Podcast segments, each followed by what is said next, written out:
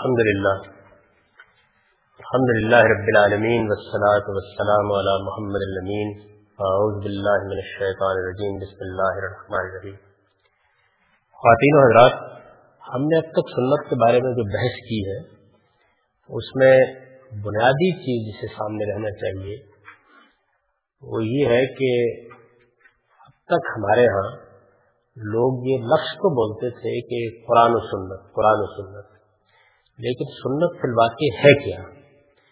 میں نے جو حقیق سے خدمت انجام دی ہے وہ یہ ہے کہ اس کی ایک بالکل متعین فہرست سامنے رکھی اور اس بحث سے یہ بالکل اندازہ ہو گیا کہ کم سے کم اس میں کوئی اختلاف نہیں۔ اور اختلاف کا دائرہ بہت محدود ہے یعنی دو تین چیزیں ہیں جن کے بارے میں بحث ہو سکتی۔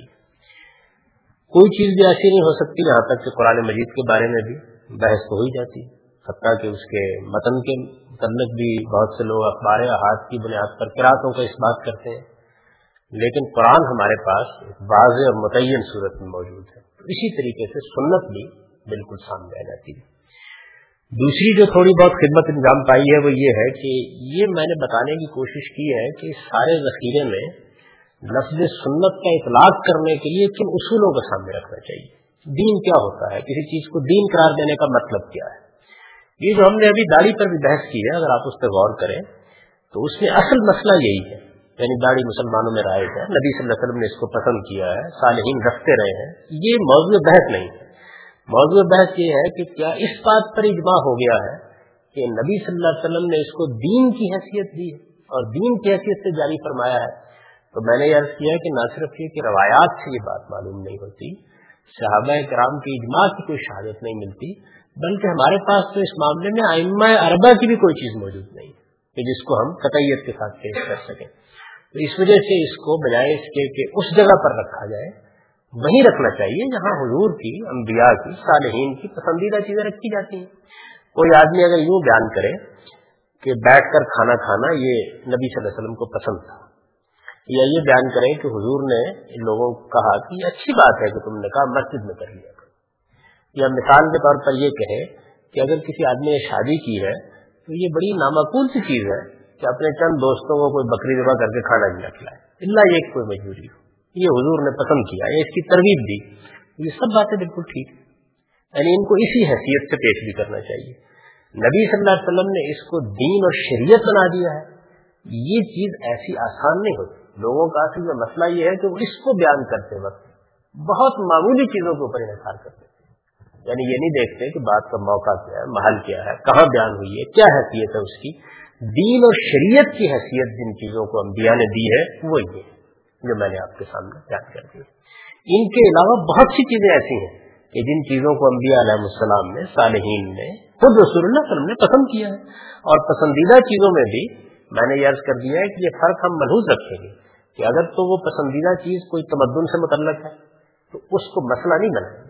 وہ پسندیدہ چیز کسی اخلاقی یا فطری چیز سے متعلق ہے، تو لوگوں کو اس کی ترغیب دیں گے۔ یہ کہیں گے کہ حضور نے اس بات کو پسند کیا۔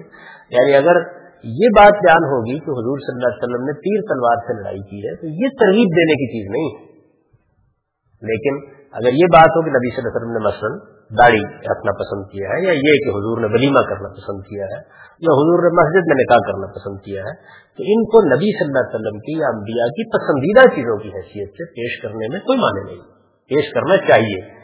لیکن اس سے آگے بڑھ کر ان کو دین اور شریعت کی حیثیت دے دینا یا سنت کا لفظ ان پر بول دینا۔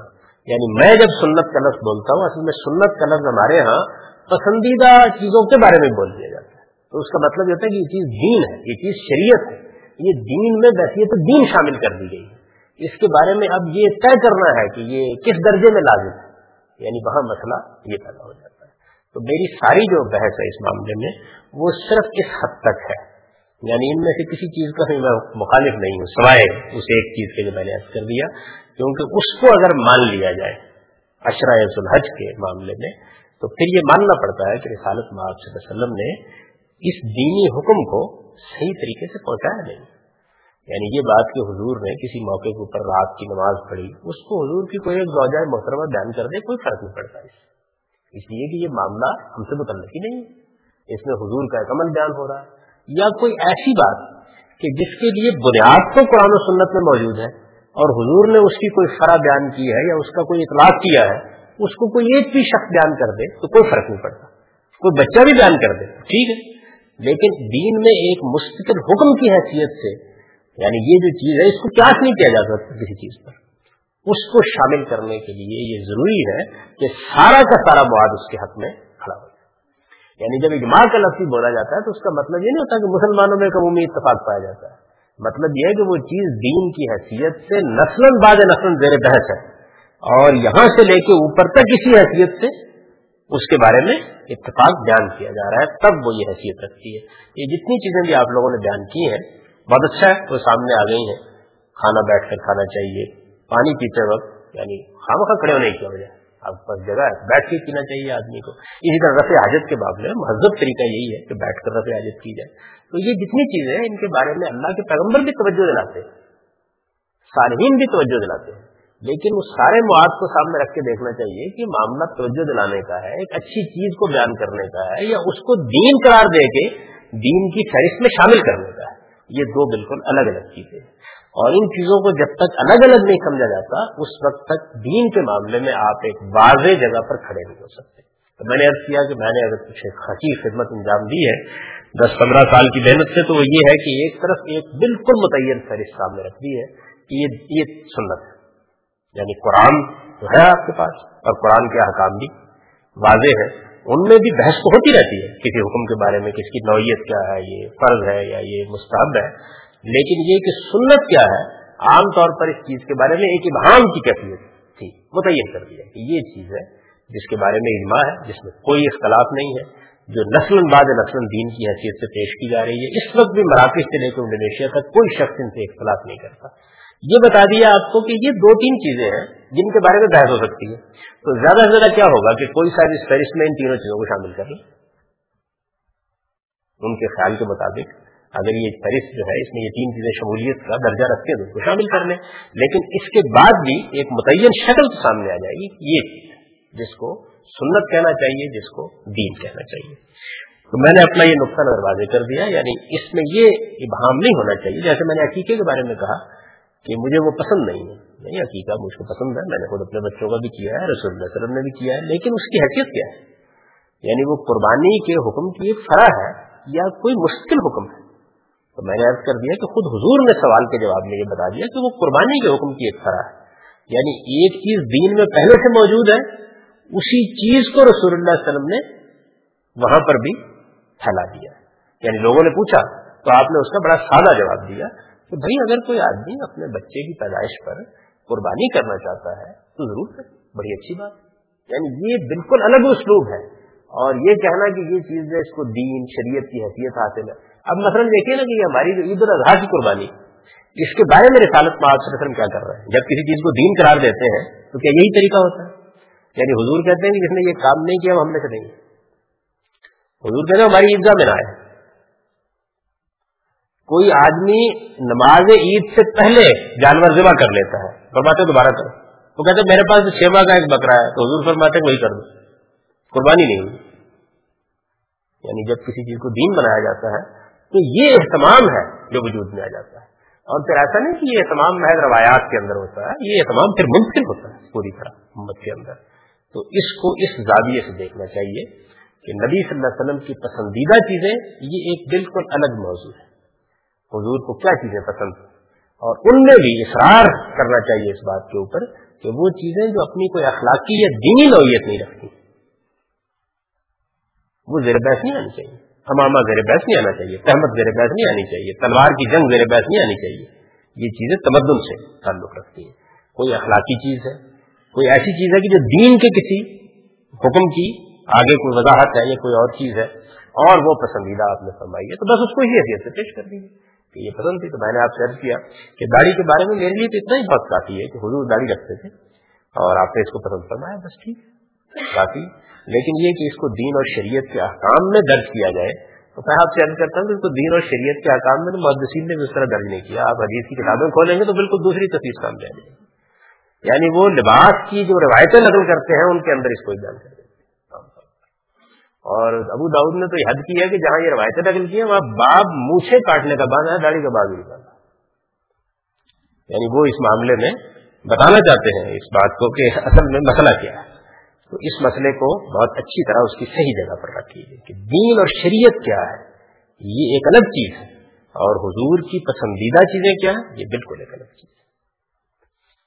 اب اگر کوئی مزید چیز رہ گئی ہے، کیونکہ یہ بات بہت اہم ہے، سنت کا بات بہت اہم ہے، حدیث کے معاملے میں اس کی تعین کے بعد انشاءاللہ کوئی بڑی مشکل پیش نہیں آئے گی۔ زیادہ اہم بات یہ ہے، کیونکہ اس میں ہم دین کے ایک حصے کا ذکر کر رہے ہیں۔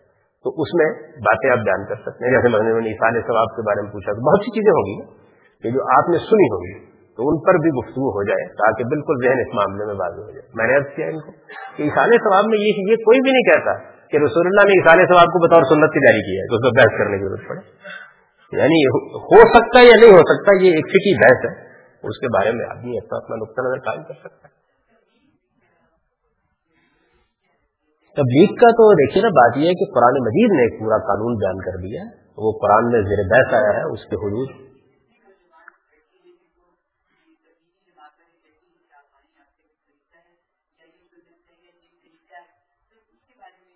وہ ہمارے ہاں ایک پورا باب آئے گا، دعوت کا، تبلیغ کا۔ تو اس میں ہم اس کو تفصیل سے پڑھیں گے۔ لیکن یہ کہ یہ جو دعوت اور تبلیغ کا معاملہ اس میں یہ سمجھ لیجیے کہ یہ کوئی سنت کا مسئلہ نہیں ہے، یہ تو قرآن میں بڑی تفصیل سے میرے پاس اور اس کے حکام میں قرآن مجید تو وہ ہم زیر بحث لائیں گے ان شاء اللہ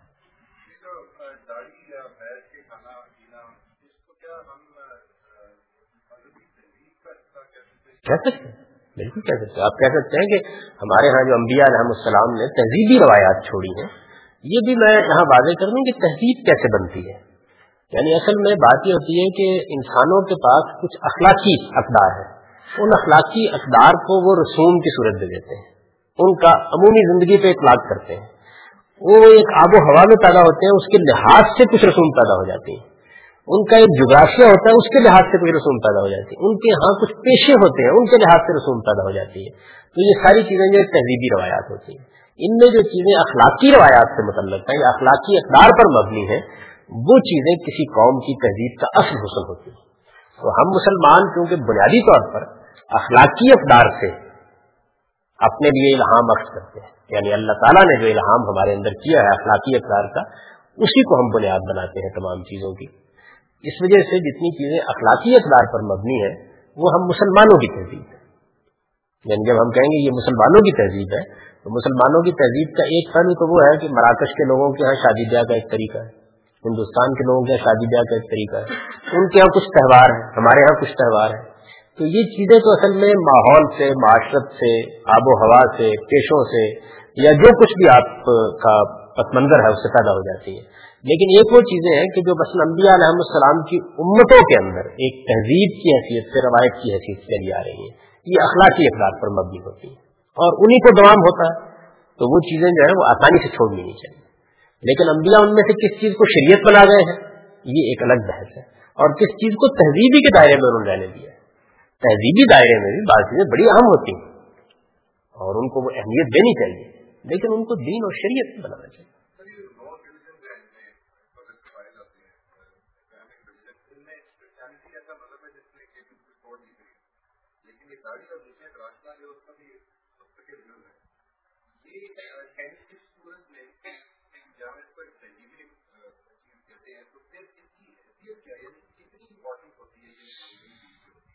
یعنی یہ پسندیدہ چیزیں ہوتی ہیں۔ ان کو پسندیدہ استحباب کے درجے میں رکھنا چاہیے اور میں آپ سے عرض کروں کہ یہ بڑی دلچسپ بات ہے کہ ہمارے ہاں جو تیسری، چوتھی صدی میں علماء نے داڑھی کے بارے میں گفتگو کرنی شروع کی ہے، تو وہ بھی اس کے سوا کچھ نہیں کہتے کہ یہ ناپسندیدہ ہے کہ آدمی داڑھی منگوائے۔ یوں رہو۔ امام غزالی نے بھی یہ لکھا اس زیادہ کچھ نہیں کہتے۔ ایسی چیزوں کو ترک کرنا ایک ناپسندیدہ بات ہوتی ہے اور ان کی ترغیب دینا ایک پسندیدہ بات ہوتی ہے۔ بس، اس سے زیادہ کچھ نہیں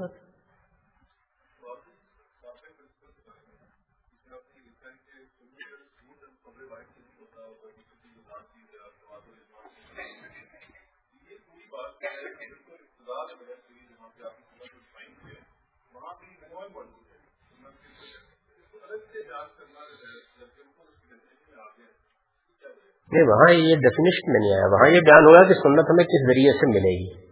یہاں بطور اصول اس کو بیان کیا گیا کہ خبر واحد سے نہ قرآن لینا چاہیے نہ سنت لینی چاہیے۔ ایک دوسرے پہلو سے بیان کی گئی۔ یہاں وہ ایک پرنسپل ہے کہ اگر آپ کسی چیز کو دین قرار دینے جا رہے ہیں، سنت قرار دینے کا مطلب ہے دین اور شریعت بنانا۔ تو دین اور شریعت کے معاملے میں اگر صحابہ کرامی کا اجماع نہیں ہو سکا، تو پھر سوچیے نا تھوڑی دیر کے لیے کیا مسئلہ ہوا ہے۔ یعنی اگر ایک چیز کو رسالت میں صلی اللہ علیہ وسلم کے صحابہ ہی نے بھی اجماع پیش نہیں کیا چنانچہ آپ دیکھیے کہ ہم نے یہ جو روایت ہے اشرا الحج کی، اس پہ بنیادی تنقید یہ کی ہے۔ نہ اس پر یہ تنقید کی جا سکتی ہے دین پہ وہ ہے۔ یعنی ایک دینی چیز بجائے خود۔ اچھا اور مشکل بزاد چیز بن جاتی۔ ہے ظاہر وہی اجماع اور پوری نہیں کرتی تو اس کو اصول میں بیان کرنا چاہیے۔ یعنی ایک چیز جو ہے، اس پر ہم نے یہ بحث کی ہے کہ یہ ایسی چیز ہے کہ اگر یہ دین تھی تو پھر اس کو بے نقل ہونا چاہیے۔ یعنی یہ معاملہ اخبار ہاتھ پر چھوڑا ہی نہیں جا سکتا دین کو بیان کرنے کا کہ رسول اللہ علیہ وسلم کسی ایک شخص کو جو دو اشخاص کو بات بتا دیں اور پھر اس پر چھوڑ دیں کہ وہ آگے بتائے یا نہ بتائے۔ اخبار ہاتھ یہ ہوتی ہیں ہم بحث کریں گے۔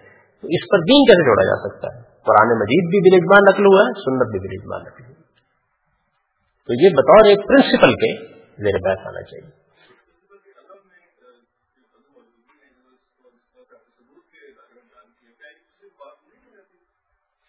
دو رائے ہو سکتی ہیں اس معاملے میں؟ کوئی آدمی یہ رائے رکھ سکتا ہے، میرے نزدیک اس کو اصول میں بیان ہونا چاہیے، اس وجہ یہ کہ میں تو اس کا اخلاق کر رہا ہوں ایک روایت کے اوپر۔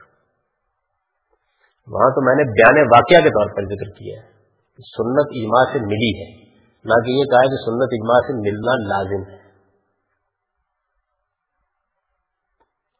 وہاں بیان واقعہ۔ ہے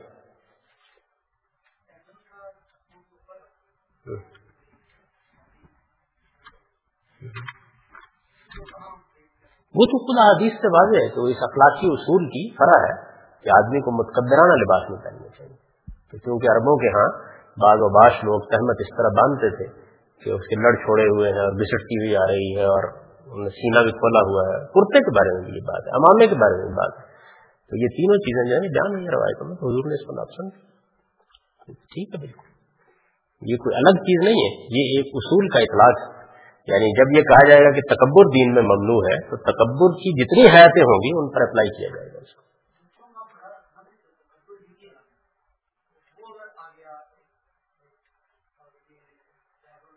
تطہیر بھی ہے اور تکبر بھی، دونوں چیزیں ہیں اس میں۔ یعنی اخلاقی پہلو بھی ہے، منہ سے بڑی رکھنے میں، اور اس کے ساتھ یہ بھی ہے کہ یہ غلازت میں جائے گی، تو اس لیے ان کو ترشوا کے رکھنا چاہیے۔ دونوں چیزیں پھر حضور صلی اللہ علیہ وسلم نے اس کو ایک مستقل دینی حیثیت دی ہے۔ محض اخلاق نہیں کیا، بلکہ مستقل دینی حیثیت دی۔ بالکل ممنوع، اس میں کیا شک؟ یعنی اس طریقے سے سہمت لٹکانا جو ہے، وہ ممنوع ہونا چاہیے۔ لیکن اس طریقے سے، اس لیے کہ سید بکر صدیق کا معاملہ اسی وقت میرے بحث آ گیا تھا۔ تو حضور نے فرمایا کہ معذ اللہ تم کوئی ان لوگوں میں سے۔ ہو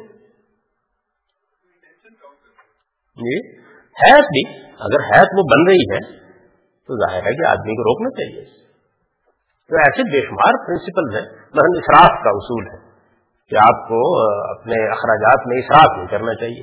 تو اس اصول کو آپ ہزار چیزوں پہ اپلائی کریں گے۔ نمائش نہیں کرنی چاہیے۔ ہزار چیزوں پہ اپلائی کریں گے۔ اس سے کوئی نیا دین نہیں شامل ہو جاتا۔ دین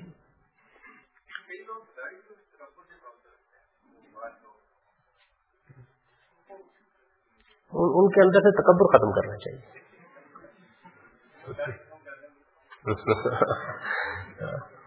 داڑھی ختم کرنے سے تکبر ختم نہیں ہوگا، تکبر ختم کرنے سے ٹھیک ہو جائے گی داڑھی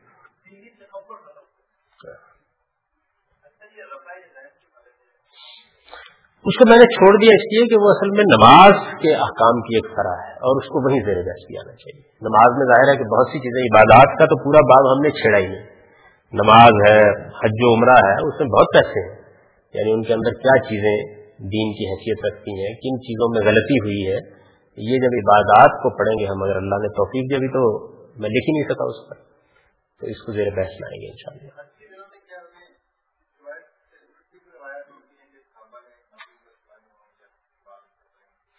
یہ پہلے تو اس سوال کو بالکل درست کر لیں یعنی دین کے معاملے میں یہ سوال ہی غلط ہے۔ دین کو مثبت دلیل سے ثابت ہونا چاہیے۔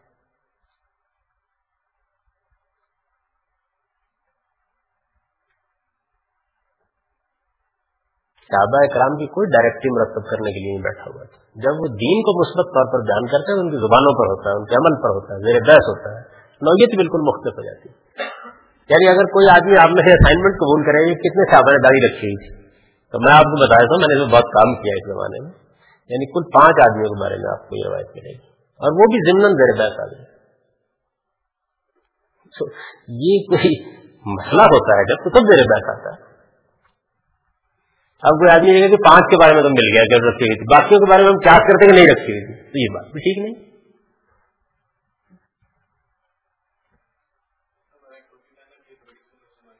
جی وہ تو اب آپ یہاں دیکھیں۔ عمل ختم ہو چکی ہے۔ تہذیب کا حصہ بھی ایک چیز عرب میں تو کوئی بڑا ٹوپی کوئی بھی نہیں پہنتا تھا۔ عرب میں تو یہ تھا کہ کسی تقریب وغیرہ میں لوگ ماما باندھ دیتے تھے، ورنہ رومال عام طور پر یا وہ ایک خاص طرح کا اقال ہوتا ہے، ان کا جو باندھے رکھتے ہیں، وہ باندھے رکھتے تھے۔ تو بہت سی چیزیں ایسی ہیں جس کا تعلق تمدن سے ہوتا ہے، وہ تبدیل بھی ہوتی رہتی ہیں، ان میں تغیر بھی آتا رہتا ہے۔ بہت سی چیزیں ایسی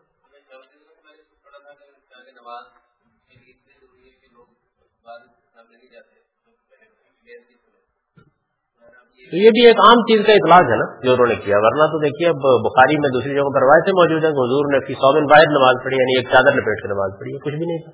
نہ محمد اثر پہ، نہ آپ نے کوئی تحمد پانا ہوا سوبن واحد نماز کی بہت سی روایت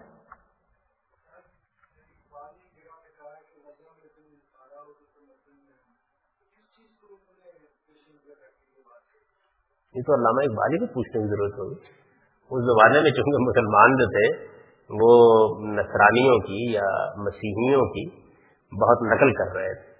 تو اس پر بہت سے لوگ ان کو توجہ دلاتے تھے۔ ایک تہذیب ختم ہو رہی تھی ایک دوسری تہذیب کا غلبہ ہو رہا تھا۔ ورنہ آپ یہ دیکھیے کہ جو وضع قطع صحابہ کرام کی تھی وہ وہی تھی جو مشرقین عرب کی تھی۔ جی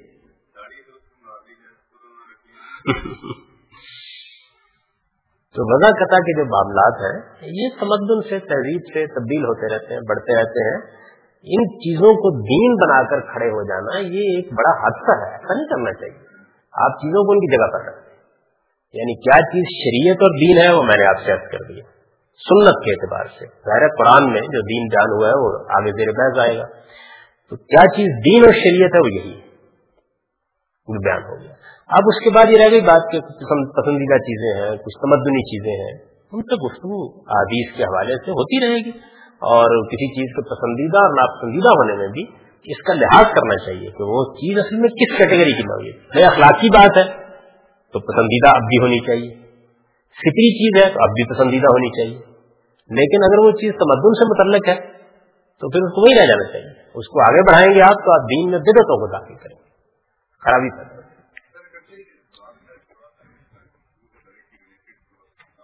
یہ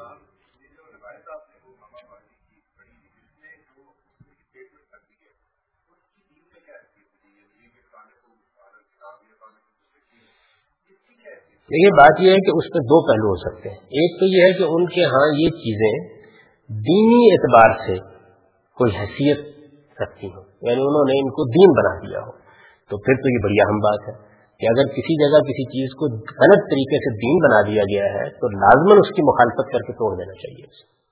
جیسے مثال کے طور پر اگر لوگوں نے غلط طریقے سے ٹوپی پہننے کو دین بنا دیا ہے، تو اتاریے نا، تاکہ یہ حیثیت اس کی ختم ہو جائے۔ اگر تو یہ صورتحال ہے، تو ظاہر ہے کہ ایسا ہوگا۔ اور اگر صورتحال یہ ہے کہ وہ ایسی چیزیں تھیں کہ جن چیزوں کے اندر کوئی خرابی پیدا ہو گئی تھی یعنی ان کے اوپر اخراج سے خرابی پیدا ہو رہی تھی جیسے مثلا اسبال کا معاملہ ہے یعنی ایک آدمی نے اپنی تہمت لٹکائی ہوئی ہے، تو یہ ایک متبرانہ حیث بن گئی۔ یا کسی آدمی نے چھوٹی چھوٹی داڑھی کر کے مونچھیں لمبی لمبی رکھی ہوئی ہیں، تو یہ ایک نہایت ہی ناپسندیدہ حیث بن گئی۔ اگر یہ چیز ہے، تو اس کے لحاظ سے ہونا چاہیے۔ تو وہاں تو صاف یہ معلوم ہوتا ہے کہ اہل کتاب کے ہاں یہ کچھ مذہبی لحاظ سے پسندیدہ چیزیں قرار پا گئی تھی یعنی جس طرح ہمارے یہاں بھی ہمارے یہاں بھی یہ ساری چیزیں اسی طرح موجود ہیں۔ ہمارے یہاں لوگ باقاعدہ بحث کرتے ہیں خزاب لگانے کے بارے میں اس کی دینی حیثیت کیا ہے، کیا نہیں ہے۔ حالانکہ آپ نے دیکھا کہ وہ کیسے زیر بحث آیا یعنی شلوار پہننا یا پاجامہ پہننا یا یہ چیزیں پہننا، لوگوں کا خیال یہ ہے کہ رسالت میں آپ صلی اللہ علیہ وسلم ہم وقت دین جان کہتے یعنی حضور ظاہر ہے کہ دین بھی بیان کرتے تھے، اس کے ساتھ عام تمدنی چیزوں پر گفتگو بھی کرتے تھے، کوئی تبصرہ بھی کرتے تھے، کسی کو کوئی محبت سے بات بھی کہہ دیتے تھے، کسی کو توجہ بھی لا دیتے تھے، کہیں اپنی کسی عام پسندیدہ چیز کو بھی بیان کر دیتے تھے، سب بیان کرتے تھے۔ تو مجھے تو یہ رجحان، میرا یہی لگتا ہے کہ وہاں غالباً مذہبی پہلو ہے جس کو حضور نے موضوع بنایا۔ ورنہ خالف والے کتاب یعنی مطلب یہ کیا ہم اس پر معمور ہے کہ کتاب جو کرے اس کی ہم نے مخالفت کرنی۔ ہے جبکہ ہمیں یہ معلوم ہے کہ خود رسول اللہ علیہ وسلم کے بارے میں یہ روایتوں میں بیان ہوا ہے کہ آپ نے اپنے بال بنانے کا طریقہ وہ اختیار کر لیا تھا جو اہل کتاب کا یعنی آپ پسند کرتے تھے اس کو کہ اہل کتاب کے طریقے میں زیادہ سے زیادہ قریب ہے۔ اس لیے کہ وہ ہمارے بھائی ہیں۔ ہم سے پہلے کے مسلمان ہیں۔ ان کے ہمارے درمیان نبی صلی اللہ علیہ وسلم کی نبوت اور قرآن کے بعد کچھ اختلافات پیدا ہوئے ہیں۔ ورنہ وہ مسلمانوں کا ایک فرقہ ہے۔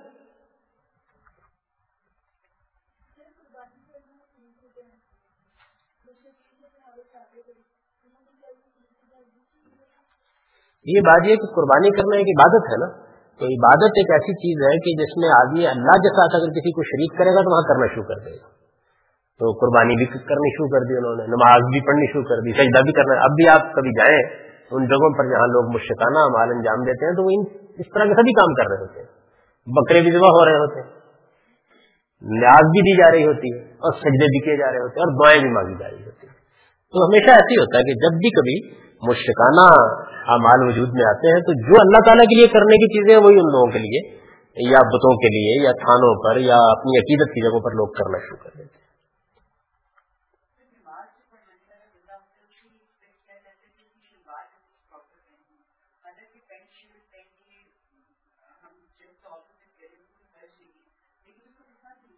اس کی وجہ بھی وہ ہمارا ایک تہذیبی روایت کا پس منظر ہے، اور کوئی چیز نہیں ہے۔ ظاہر ہے کہ دنیا بھر میں لباس مختلف ہوں گے، لوگ اپنے اپنے طریقے کے لباس پہنیں گے۔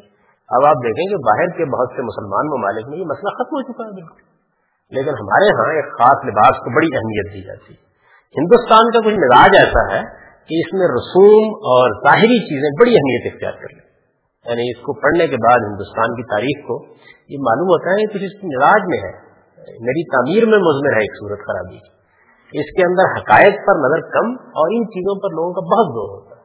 اس کے بالکل برخلاف عالم عرب میں یہ چیز نہیں۔ یعنی یہاں تو آپ یہ دیکھیے کہ کسی آدمی کو یہ بتانا مشکل ہو جاتا ہے کہ بھائی شاہ کی نماز چار رکھتے ہیں۔ عرب میں کوئی مشکل کام نہیں وہاں پڑھتے ہی لوگ اتنی۔ یہاں یہ ناممکن ہے۔ مسجد میں لکھا ہوا ہے سترہ رکھتے اچھا نماز کی کتاب چھاپیں گے۔ آپ دیکھیں، نماز پر ایک کتاب چھاپی جائے گی۔ علماء چھاپیں گے لوگوں کو نماز سکھانے کے لیے چھاپی جائے گی۔ اور اس میں باقاعدہ ربی جالنی مقیمت سلاد کو ایسے ہی درج کیا جائے گا جیسے سورہ فاتح درج کی جائے حالانکہ کوئی حیثیت نہیں وہ دعاؤں میں سے ایک دعا ہے۔ آپ چاہے پڑھنے چاہے نہ پڑھیں۔ اور یہ مینیج کر رہا ہے۔ یعنی یہی بات ٹھیک ہے۔ اچھا سورہ اخلاص کا حال تو یہ ہے کہ اگر آپ کسی اپنے پرانے بزرگ کو یہ کہیں کہ آپ سورہ فاتحہ کے بعد قرآن کا کوئی حصہ پڑھیں تو وہ کہیں گے نہیں نہیں کل بلّہ یعنی اس کا حال تو یہ ہو گیا ہے۔ اس اس کی وجہ کیا؟ اس کی وجہ یہ کہ لوگ نئے نئے مسلمان ہوئے یہاں پہ۔ تو علماء نے ان کو ایک مختصر سا طریقہ بتا دیا کہ بھائی یہ سورہ فاتح یاد کر لو۔ بڑی چھوٹی سی سورہ کل اللہ یہ یاد کر لو۔ اب ہماری جو نانیاں دادیاں تھیں، وہ تو کل اللہ ہی کو سمجھتی تھی یعنی حرام کے درجے میں یہ سمجھتی تھی کوئی اور ضرورت پڑی ہے۔ سورہ فاتحہ پڑھے گا کل اللہ پڑھے۔ گا باور کرانا مشکل تھا ان کو کہ آپ پرانے مجید کا جو حصہ چاہیں پڑھ سکیں کلو اللہ کلو اللہ کے بغیر نماز کیسے ہو سکتی؟ ہے اور حاجیے کہ دیکھیں نا کیسی سہولتیں پیدا کی ان لوگوں نے۔ آپ ان کے زاویے سے دیکھیں تو اگر کیا خرابی پیدا ہو گئی تو اچھا دعائیں کلو اس کی یاد ہوتی ہے ان کا تین مرتبہ کلو اللہ پڑھا۔ تو اس میں بھی بالکل وہی ذہن کار فرما ہے کہ لوگوں کے لیے ایک آسان سی چیز کو بنا دی۔ تو جب دین کو اس کی اصل میں بیان کیا جاتا ہے، تو جب چیزیں لوگوں میں روایت بن چکی ہوتی ہے تو انہیں بڑی اجنبی لگتی ہے یہ بات جو ہے یہ ہندوستان میں یہاں لوگوں کو بتانا کہ بھائی آپ کادے میں بیٹھ رہے ہیں تو آپ بیٹھ کے دعا کریں، جو جی چاہے دعا کر لیں۔ نماز ہو گئی، ناممکن ہے لوگوں کے لیے اس کو بابر کرنا۔ حالانکہ یہ بات تو آپ دیکھیے گا میں جب حدیث آپ کے سامنے رکھوں گا عبادات میں، تو بالکل واضح ہو جائے گی، کوئی اس میں دو رائے نہیں ہو سکتی۔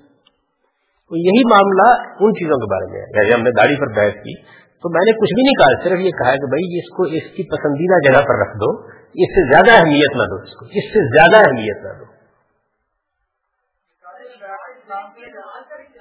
جی؟ دیکھیے اصولی بات یہ کہ نماز میں ایک مہذب، باوقار لباس آدمی کو پہننا چاہیے۔ جی۔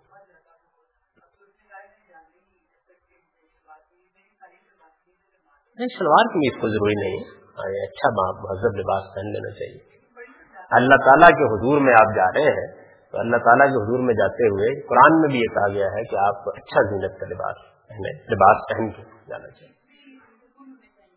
اچھی بات ہاں، اچھی بات۔ نماز تو ہونے کو ہو ہی جائے گی، لیکن اچھی بات یہی ہے کہ آپ لباس عمدہ پہنے جی پھیر سکتے جب اس میں کوئی ذکر لازم نہیں کیا گیا تو کر لیجیے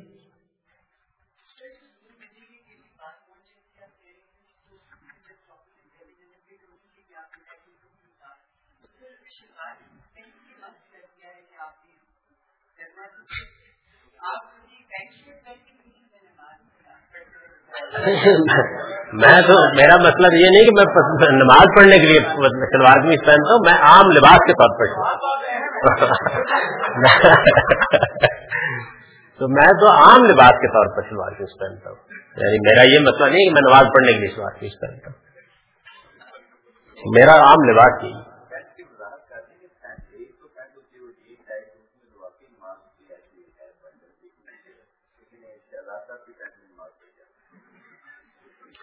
بے شمار یہ تو بھائی انہوں نے کوئی ذاتی مسئلہ بنا دیا۔ آپ لوگ باہر طے کر لیں مہذب شائستہ لباس پہننا چاہیے، ایسا لباس پہننا چاہیے کہ آدمی یہ محسوس کرے کہ وہ اللہ کی بارگاہ میں جا رہا ہے۔ بس اتنی بات ہے۔ اسلام نے کوئی اس معاملے میں لباس نہیں مقرر کر دیا کہ آپ شلوار پہنے آپ پاجامہ پہنے۔ یعنی اسلام کا کوئی لباس نہیں ہے عالمگیر دین ہے۔ دنیا بھر میں لوگوں نے اس کو قبول کرنا ہے۔ کوئی پتلون پہنے گا، کوئی پاجامہ پہنے گا۔ اور آپ یہ دیکھیے کہ لوگ پتلون پر ان کو جین کی پتلون پر بہت اعتراض ہے۔ میں صدر پوشی کے لحاظ سے گفتگو کر رہا ہوں۔ چوڑی دار پاجامے کے بارے میں کیا خیال؟ سطر پوشی یعنی اس پہ بہت بحث ہو سکتی ہے۔ اچھا ہوتا ہے۔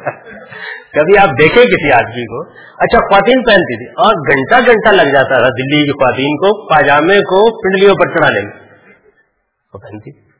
تو لباس کے معاملات آپ کو میں کروں کہ مولانا مودی صاحب کو پیشاب کی تکلیف بہت رہتی تھی بےچاروں کو۔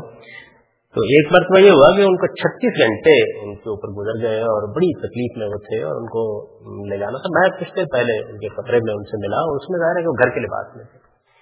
تو یہ فیصلہ ہوا کہ ان کو کلینک میں داخل کر دیا جائے، شاید آپریشن کرنا پڑے گا جب کیا شکل کیا ان سے گزارش کی گئی کہ آپ تشریف لے آئے تو وہ جب تشریف لائے دوسری جانب سے انہوں نے چوڑی دار پاجامہ پہنا ہوا تھا اور شیروانی پہنی ہوئی تو یعنی تہذیبی روایت کو انہوں نے اس کو بھی محدود رکھا۔ تو ایک چیز ہے کہ کسی سوسائٹی کی تہذیب کیا ہے، اس کی وزاداری کیا ہے۔ بس ان چیزوں کو یہاں رکھنا چاہیے۔ تو میں تو اپنی وزاداری کو نبھا رہا ہوں، میں کوئی مذہبی مسئلہ نہیں بناتا اس کو۔ تو ہم آگے چل سکتے ہیں یا ابھی سنت باقی ہے؟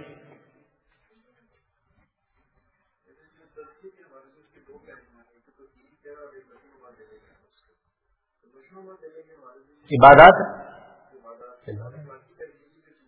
وہ ساری تطہیر کی چیزیں ہوتی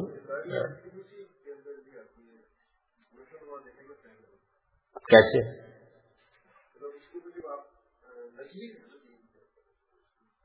نہیں، کیسے؟ کیسے؟ بتائیں نا۔ عبادات تو سمجھ میں آتا ہے نا کہ آدمی کو اللہ کے قریب کرتی ہیں، اس کے نفس کو پاکیزہ بناتی ہیں۔ اس کے اندر خدا کی یاد تازہ کرتی ہیں، یہ ساری چیزیں کرتی ہیں۔ اس لیے کہ اس کو ایک دینی چیز بنایا گیا نا پہلے۔ پہلے یعنی ایک چیز ہے کہ وہ اپنی اصل میں دینی چیز ہے۔ جیسے ہی آپ اس کو کریں گے، مثلا جب آپ اللہ کا، اللہ کو یاد کریں گے ہندو کرے گا، تو اس سے بھی دینی ذوق پیدا ہوتا ہے۔ اس کے اندر۔ لیکن یہ تو جب تک دین سمجھ کر نہیں کیا جائے گا، کچھ چیز پیدا نہیں ہوتی۔ آپ اس فرق کو نہیں سمجھ پا رہے۔ کہ ایک چیز وہ ہے کہ پہلے اسے دین بنا دو۔ تو اب تو دینی ذوق پیدا ہوگا۔ جی؟ جیسے قرآن خانی سے ہوتا ہے۔ جیسے مرود شریف سے ہوتا ہے۔ یعنی پہلے آپ نے لوگ اس میں رو رہے ہوتے باقاعدہ بیٹھے میلاد شریف جو ہے، وہ ایک بڑی غیر معمولی چیز ہے۔ نا اب اس سے لوگوں، ان لوگوں میں جو اس کو مان رہے ہوتے ہیں، دینی ذوق بھی پیدا ہوتے ہیں۔ وہ کہتے ہیں، بلکہ ہماری بہن تھی، وہ کہا کرتی ہے کہ تم نے دین کی ساری رنگینی ختم کر دی ہے۔ مطلب کیا کہ میلاد شریف ختم ہو گیا، کوئی شیورات کا حلوہ ختم ہو گیا۔ اب یہ ساری چیزیں جو ہیں، جو میں بات سمجھانے کی کوشش کر رہا ہوں، وہ یہ ہے کہ ایک وہ چیز ہے کہ آپ مسلم، غیر مسلم کے سامنے رکھ دیجیے یعنی اس میں کفر و ایمان کا فرق نہ ہو۔ جب آپ کہتے ہیں کہ بھائی اللہ کو یاد کرو، تو یہ چیز ایک کافر بھی کرے گا۔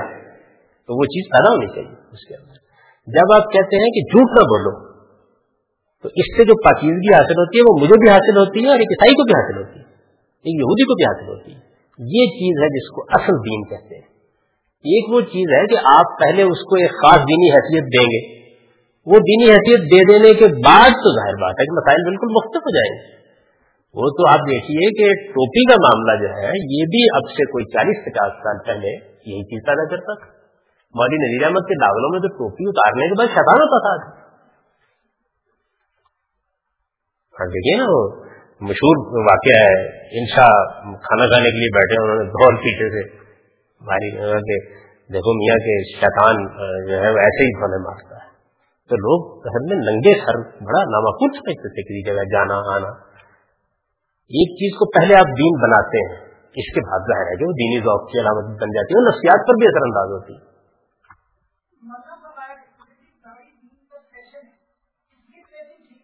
یہ یعنی جس طریقے سے لوگوں نے اس کو لیا، اس میں تو فیشن ہی بن گئی ہے۔ ٹھیک ہے جی۔ یعنی جیسے لیا گیا۔ ہے وہ دین کے وہ تو دین کا اصل میں نمائندہ بن گئی۔ ہے ہمارے ہاں تو صورت حال یہ ہے کہ دین میں نماز، روزہ، حج زکات یہ سانوی چیزیں ہیں۔ وہ خاص اہمیت نہیں ان کی۔ ہو گئی تو ہو گئی، نہ ہوگی تو نہ سے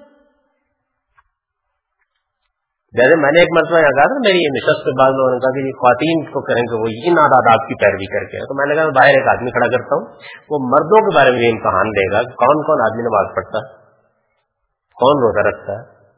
اس کے بعد آئے گا دین کے معاملے میں ہم دین سکھانے بیٹھے ہوئے ہیں۔ تو بھائی، کوئی آدمی پہلے دین پر عمل کرے گا تو پھر ہمارے پاس آئے گا۔ دین سیکھنے کے لیے آیا آپ سے دین سکھائے، مرد کو بھی سکھائے، عورت کو بھی سکھائے۔ مطلب بات کھڑا کرنا چاہیے کہ بے شمار حرمتوں کا ارتقاب کرنے والے لوگ جو کوئی بینک میں کام کرتا ہے، نام کرتا ہے۔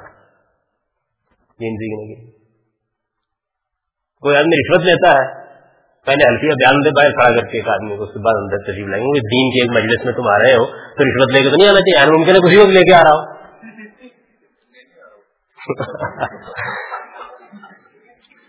تو جو چیز میں شاید واضح نہیں کر پا رہا ہوں، یہ کہ کسی چیز پہ جب آپ کہتے ہیں، یہ تسکیے کا ذریعہ بنتی ہے۔ تو اس میں تو کوئی شک نہیں کہ عبادات جو ہے وہ آدمی کے نفس کی خدا کی طرف رغبت کا ذریعہ بنتی نظر آ رہا ہے نا؟ اس کے لیے مجھے یا آپ کو استعمال کرنے کی ضرورت نہیں ہے، وہ کافی مومن سب سمجھ سکتا ہے۔ اسی طرح جو تصہیر کی چیزیں ہیں، پاکیزگی کی چیزیں ہیں، تو جب آپ اس کو بیان کرتے ہیں تو واضح ہو جاتا ہے۔ تو یہ اس کیٹیگری میں اگر آ جاتی تو میں اس کو دین میں رکھتا۔ یہ نہیں آتی اس میں۔ ہمارے یہاں جو ہندو راجپوت تھے، وہ پہلے بھی پگڑی باندھتے نا پگڑی ہوا کرتی تھی۔ ٹوپی تو بہت بعد میں ترقی یافتہ قوموں نے اختیار کی ہے۔ پہلے تو پگڑی باندھی جاتی تھی۔ عام طور پہ بادشاہ بھی پگڑی باندھتے تھے۔ ہمارے یہاں پنجاب میں بھی لوگ پگڑی باندھتے تھے۔ بلکہ میرے اپنے بچپن میں دیہات میں جتنے بزرگ لوگ ہوتے تھے، وہ ململ کے کپڑے کی پگڑی باندھتے تھے۔ بعض لوگ اس میں کلا رکھ کے باندھتے تھے اور بعض لوگ کلا کے بغیر باندھتے تھے، لیکن عام طور پہ پگڑی باندھا کرتے تھے۔ آپ میں سے بھی جو لوگ بزرگ لوگ ہیں، ان کو معلوم ہوگا کہ ایک زمانہ ایسا رہا، آج سے چالیس، پچاس سال پہلے دیہات میں سب لوگ پگڑی باندھا کرتے تھے، جتنے بھی بزرگ لوگ اور پگڑی کی اقسام تھی یعنی پنجاب کی پگڑی اور تھی، اسی طرح سے سندھ کے لوگ اور طرح کی پگڑی باندھتے تھے، سرحد کے لوگ اور طرح کی پگڑی باندھتے تھے۔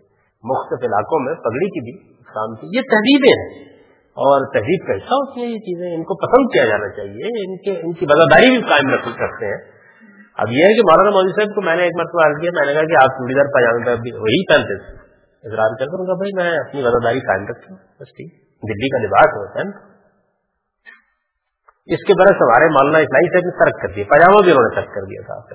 یعنی وہ پھر یہاں کے لباس میں جو شلوار ہے وہ پہننے لگ گیا جبکہ مولانا مودودی کو میں نے کبھی شلوار پہنے میں نہیں دیکھا۔ یا تو وہ کھلا پاجامہ پہنتے تھے۔ گھر میں پہننے کا ہوتا ہے اس میں دو تین آدمی آپ آسانی سے داخل کریں گے کیا چوڑی دار فرق ہوتا ہے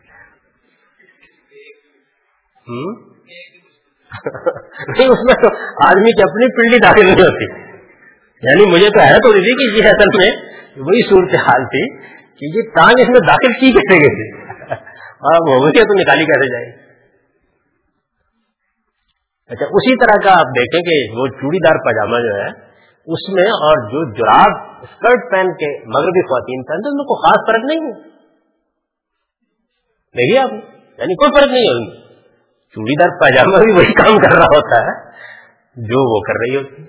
لیکن وہ ہمیں بڑی اجنبی لگے گی۔ اور ہم یہ کہیں گے کہ یہ تو دین شریعت کے حکام کی خلاف ورزی ہو گئی۔ اس کے برس چوڑی دار پاجامے کو اوپر میں رہو کیونکہ ہماری اپنی تہذیب اور ثقافت کی چیز باقاعدہ بٹن لگے ہوتے پیچھے۔ چڑھانے کے لیے اور اس کی چنٹیں بھی خاص طریقے سے بنائی جاتی ہیں۔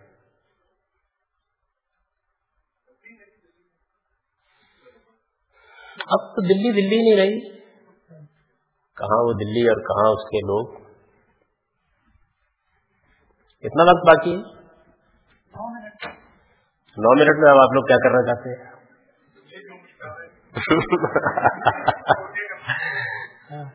تو اگلی دفعہ سے ان شاء اللہ ہم مبادی تدبر حدیث شروع کریں گے اور امید یہی ہے کہ زیادہ سے زیادہ دو نشستوں میں یہ ہم پائے تکمیل تک پہنچا سکتے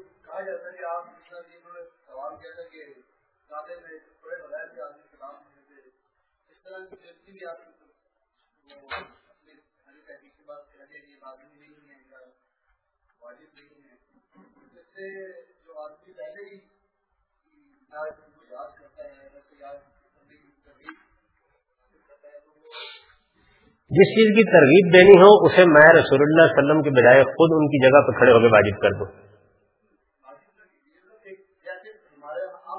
وہ تو ہے نا، انہوں نے ایک منفی، انہوں نے ایک منفی سوال پوچھا ہے نا۔ اس وقت ہم دین کا علم سیکھ رہے ہیں۔ اس وقت میں کوئی واضح نہیں کر رہا لوگوں کو، نہ ترغیب دے رہا ہوں۔ ایک سوال پوچھ رہا ہوں نا متعین سوال۔ تو اس سوال کو میں جواب دینا چاہیے نا کہ اگر ایسا کر دے آدمی تو نماز میں تو کرے، احناف کو مدد دیے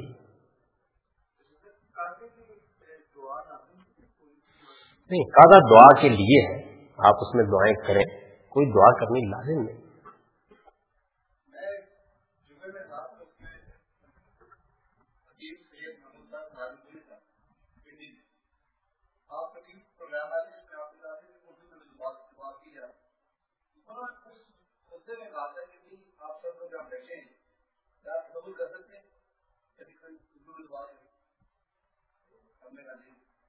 کیسے تصور کریں۔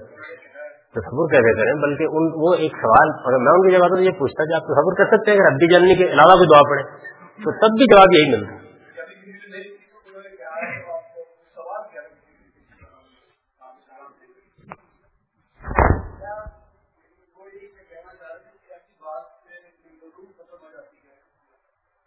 میرا تو خیال ہے کہ اگر لوگوں کو یہ معلوم ہو کہ وہ نماز میں اپنی زبان میں دعائیں کر سکتے ہیں، تو وہ یہ کام کبھی نہ کریں۔ ایک منتر کی طرح نماز پڑھ کے اس کے بعد دعائیں کریں اور دعا نماز کے اندر کریں، زیادہ دعا کریں، زیادہ اپنے رب کے قریب یہ تبدیلی آئے بلکہ لوگوں کے اندر۔ اللہ تعالیٰ کے پیغمبر نے بہت اچھی تقسیم کی ہے۔ یعنی نماز اس حیث میں عربی کو لازم کیا ہے کہ جو پیسے سے مجموعی سامنے آتی ہے اور جو آپ کے اور آپ کے رب کا معاملہ ہے، اس کے بارے میں کوئی قانون سازی نہیں، اس کو چھوڑ اگر حضور نے اس کے لیے کوئی دعا مقرر کر دی ہوتی تو وہ تو ظاہر عربی میں پڑی جاتی۔ جب آپ نے کوئی دعا مقرر نہیں کی اور یہ کہہ دیا کہ یہ دعا کے لیے۔ تو اب اس کے بعد جو لوگ یہ کہتے ہیں کہ اس میں عربی میں دعا مانگنا ضروری ہے، دلیل ان کو دینی چاہیے۔ وہی بات ہے کہ دین کے معاملے میں جب کوئی بات آپ کرتے ہیں تو اس کی دلیل آپ کو ثبوت میں دینی چاہیے۔ نہ کہ ایک چیز رائڈ ہو گئی آپ کہتے ہیں کہ نبی میں دلیل دو۔ پہلے آپ رائڈ چیز کا ثبوت تو دیں نا۔ یہ ایسے ہی ہے کہ جیسے کوئی آدمی آپ سے پوچھے کہ اچھا آپ یہ بتائیے کہ عید میں بنانے کے خلاف کیا دلیل کیا دلیل دیں یعنی کسی حدیث میں نہیں لکھا ہوا کہ عید میلاد النبی نے بناؤ ہے تو بتا دیں کسی صحابی نے نہیں کہا کہ عید میلاد النبی نے ایک آدمی ایک دن کو دین بنا رہا ہے اس کو بتانا چاہیے کسی کو یعنی ان سے کوئی آدمی یہ پوچھتا ہے کہ یہ بہت اچھی بات ہے آپ یہ بتا دیجیے کہ یہ کہاں رسول اللہ نے وہ دعا ہی بتا دیجیے کہ جو آپ نے یہ کہا کہ لازمن استعمال کی جانی چاہیے کوئی بھی اپنی اچھے طریقے سے کر سکتے معاملہ دعا کا ہے، آپ اگر آپ اپنی میں اللہ تعالیٰ سے دعا مانگ رہے ہیں، دعا کے مقام کو میرے نزدیک دعا یہ کی بات ہے کہ سارے لوگ جو ہے وہ مطلب متنوع دعائیں یاد نہیں کرتے۔ ان کو بہت کچھ اللہ سے مانگنا ہوتا ہے۔ اور اس کا جو نتیجہ ہمارے یہاں نکلا ہے، وہ یہ ہے کہ دعا جس جگہ مانگی جانی چاہیے، وہاں دعا مانگی جاتی اور اس کے بعد لمبی لمبی دعائیں یہاں تک کہ تبلیغی جماعت کی اجتماع میں ایک بار تو میں بھی شریف ہو گیا دعا مانگنے میں۔ معلوم ہوا کہ بازو نئے لگوانے پڑیں گے۔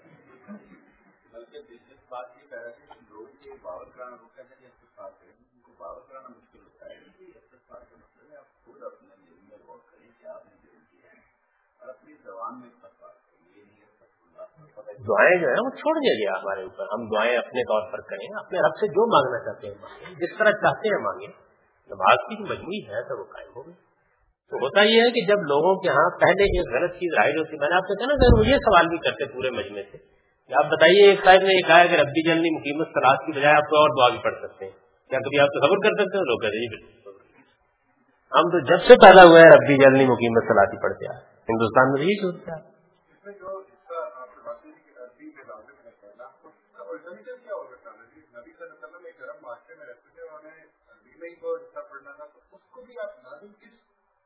تو قرآن ہے نا؟ وہ قرآن۔ قرآن ہے۔ جب یہ کہا جائے گا کہ قرآن پڑھو تو قرآن ہی پڑھا جائے گا۔ یعنی قرآن تو ترجمہ نہیں ہے۔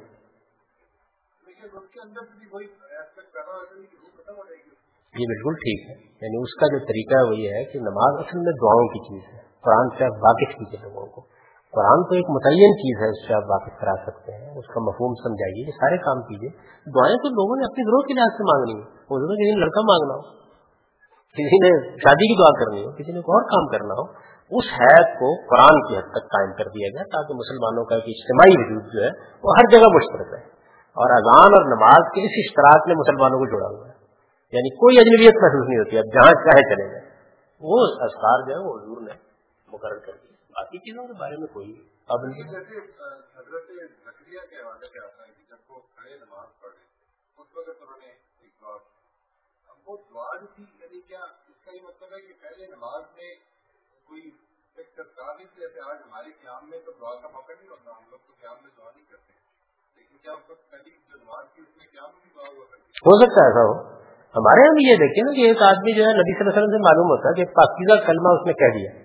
ایک آدمی آیا اور ہمدن کثیرن طیبن مبارکن پھر حضور بڑی کسی اور اصول میں بھی یہ بیان کر دیا کہ یہ نماز جو ہے، یہ دنیا کی باتیں کرنے کی چیز نہیں ہے۔ اپنے رب کا ذکر کرو ہم کرو، دعا کرو۔ اچھا کچھ جگہوں کے اوپر آپ نے دعا کرنے سے روک دیا۔ مثال کے طور پر ہم نے رقوب میں دعا کرنے سے روک دیا۔ سجدے میں لوگوں نے پوچھا، آپ نے کرو۔ اب ہمارے یہاں تو لوگوں سے پوچھے کہ سجدے میں دعا کی جا سکتی ہے۔ سبحان ربی یا لانا تین مرتبہ پڑھنا۔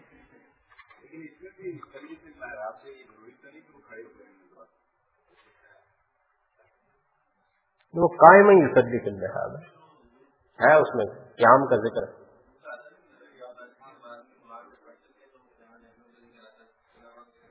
بالکل ہے۔ ظاہر بات ہے۔ یعنی حضور کا قرآن پڑھنے کا طریقہ تو یہ تھا کہ حضور قرآن کی آیت پڑھتے اس میں کوئی عذاب کی آیت ہوتی ہے اللہ سے پناہ مانگتے تھی اور اسی طریقے سے کوئی تصدیق کی آئے تو تصدیق کرنا شروع کر دیتے۔ یعنی زندہ نماز کی حیثیت سے نماز پڑھتے تھے۔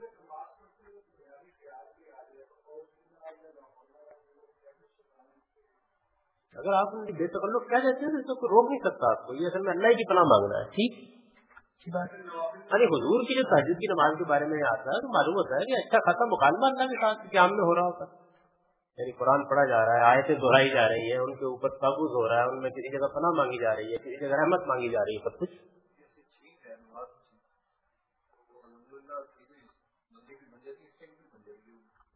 میں کئی بار کہہ دیتا ہوں۔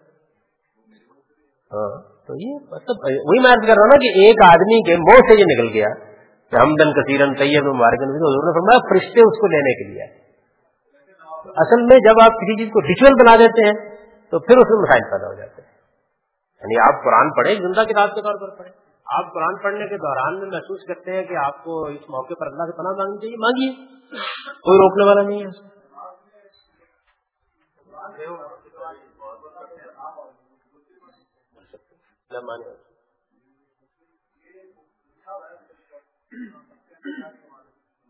بھائی اللہ کے پیغمبر نے رسول اللہ نے روکا تو نہیں ہے اس سے۔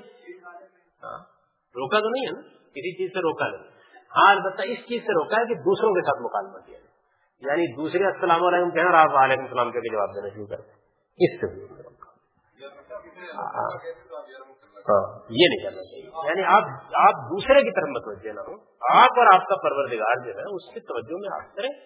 لیکن نماز کی حید میں جو چیزیں حضور نے مقرر کر دی ہیں وہ ہر حال میں اسی طریقے سے ہوں۔